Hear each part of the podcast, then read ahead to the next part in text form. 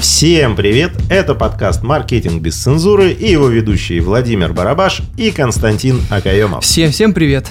В этом подкасте мы поговорим, как не проиграть в гонке за рабочее место и за денежку с искусственным интеллектом. В этом, мне кажется, плане достаточно сложновато будет, потому что сейчас очень много чего автоматизируется, много чего делается для того, чтобы максимально сократить рутинные процессы работы. Вот с этой стороны неплохо, если рутинные процессы работы автоматизируются. Плохо, если искусственный интеллект начинает залезать на территорию креатива на самом деле, благодаря вот этой вот формализации рутинных процессов, даже те сферы, где еще не работает искусственный интеллект, уже снизили планку требования к исполнителям. Сейчас в том же SMM многие исполнители работают буквально там за 3 копейки, потому что, по сути, их работа сводится к выполнению чек-листа. Столько-то раз созвониться с заказчиком, столько-то раз списаться по почте, в такое-то время выложить вот это, био заполнить там столько-то символов, название должно быть на таком-то месте, видно должно быть вот так, такие-такие-то требования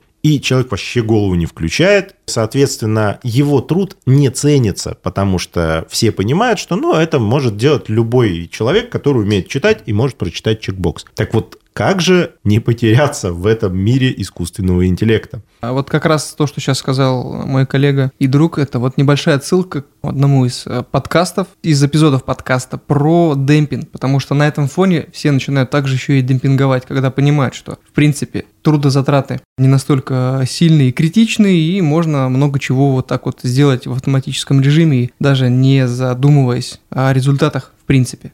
Много лет назад, когда искусственный интеллект только-только появлялся, все говорили о том, что роботы, искусственный интеллект и все прочее заменят людей на каких-то рабочих специальностях. Конвейеры будут работать полностью автоматически, экскаваторы какие-нибудь, там роботы-доставщики летать, там еще что-то. А вот творческие профессии останутся за людьми. Но Первой ласточкой было произведение «Бегущий по лезвию», когда единственным отличием робота от человека было названо наличие эмоций и наличие умения сопереживать а все остальное роботы научатся делать. И вот сейчас читаешь новости про то, что искусственный интеллект нарисовал картину, искусственный интеллект написал какой-то рассказ, повесть. Буквально там недавно была новость, там нейросеть написала выпускное сочинение по ЕГЭ, которое специалисты оценили как э, проходное. То есть это говорит о том, что в принципе искусственный интеллект способен не просто заменить человека в каких-то абсолютно рутинных вещах, но и даже те профессии, которые многие считали креативными, куда никогда не зайдет нога робота, оказались под угрозой. Настолько, что даже художники бастовать начали как так получается, что мы тут вкладываем душу в картину, а тут какая-то нейросеть берет и рисует достаточно неплохую картину. Вот здесь я считаю, что если даже ты приобретаешь какую-то картину, то своей головой и мозгом нужно понимать, что картина нарисована какой-то бездушной нейросетью, а тут картина нарисованная самим человеком, который вкладывал время свое, труд. И да, и нет по большому счету, когда говорят о том, что вот художник вложил душу в картину, там некий месседж, который он там нес этой картиной, на самом деле мы покупаем, ну или там любуемся картиной, нам нравится картина та, которая имеет отзыв в нашей душе качестве антипримера была довольно скандальная история, когда одна из картин одного из там, художников-конструктивистов, по-моему, или там авангардистов в середине 20 века провисела несколько месяцев в музее не той стороной. Она просто была неправильно повешена на стене. Этого никто не заметил. Это даже там нашло отражение в каких-то художественных произведениях, там еще где-то вот этот случай. Но это просто показывает, любое произведение искусства – это не только то, что хотел рассказать тот, кто создал. Это наше, в первую очередь, отношение, это наши внутренние эмоциональные струнки, которые это трогают. И вот здесь вопрос заключается в том, что для того, чтобы не стать безработным на фоне появления подобных систем, которые могут тронуть душу. У них нет души, у них нет креатива, они предугадывают реакции. То есть э, любая работа нейросети основана на предугадывании реакции. Но они учатся на миллионах примеров. Соответственно, они могут предугадать некое шаблонное поведение человека и, соответственно, шаблонную реакцию на то или иное действие. И вот чтобы не стать безработным из-за вот этих нейронных сетей, нужно развиваться, нужно учиться.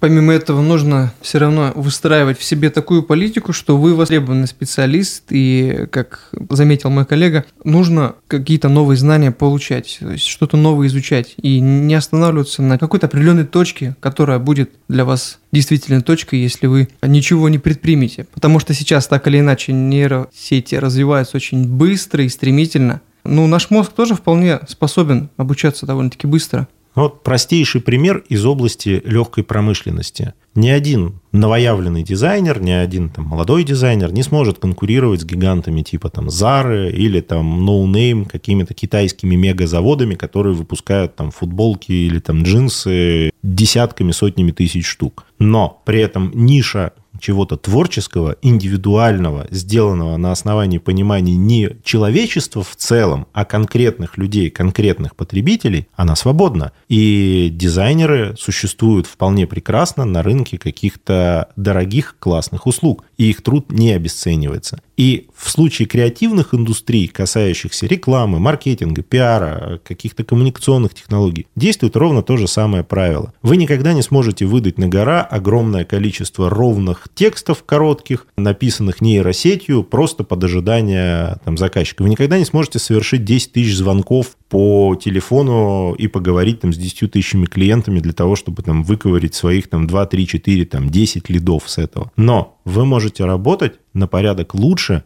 и работать как бы с другой категорией потребителя. И для этого у нас есть несколько рекомендаций, которые мы вам сейчас расскажем. Я от себя добавлю, что мне лично помогает. Можно смотреть кейсы, нужно смотреть другие работы, кто и что как делает, каким образом идея пришла ему это в голову, как она вообще реализована и насколько интересно реализована, какие технологии были также использованы. И это касается причем не только каких-нибудь баннеров, э, рекламных стратегий и всего остального, но и видеопродакшн в целом тоже. То есть для себя также можно смотреть какие-то интересные статьи, читать, в общем-то познавать мир не только с точки зрения медиа, рекламы и маркетинга, но и, допустим, с научной какой-нибудь точки зрения. Изучайте своего потребителя, расширяйте свой кругозор, читайте книжки, учитесь на курсах, пробуйте себя в разных специальностях, пробуйте находить какие-то новые решения в смежных или даже не очень смежных областях. Повышайте свой уровень знаний, потому что человеческий мозг все равно круче любой нейронной сети, и обучаемся мы гораздо быстрее и интересней. И наша интуиция, Наш набор скиллов, который мы получаем за время работы, позволяет нам творить поистине невообразимые вещи, с которыми никогда не сравнятся роботы. Поэтому, если вы хотите победить в этой гонке вооружений или гонке интеллектов, развивайте себя, Читайте не только бизнес-литературу или там что психологию и прочее. Читайте все, что связано вообще с миром, историю. Есть у одного моего любимого, он не блогер, он предприниматель технологический, посоветовал 10 книг, которые должны быть интересны предпринимателю. И они абсолютно все разные по своей тематике. Там есть книги про историю создания человечества, есть история про становление там каких-то определенных вещей. Максимально разнообразная литература поможет выстраивать новые нейронные связи у вас в голове а не у кого-то другого. А в комментариях к этому подкасту в нашей группе в ВК мы разместим свой рекомендованный список литературы, который вы можете прочитать, обсудить, либо рекомендовать что-то свое для прочтения нам, мы тоже с удовольствием послушаем. Это был подкаст «Маркетинг без цензуры». Константин Акаемов, Владимир Барабаш. Услышимся. Развивайтесь, друзья. Всем пока.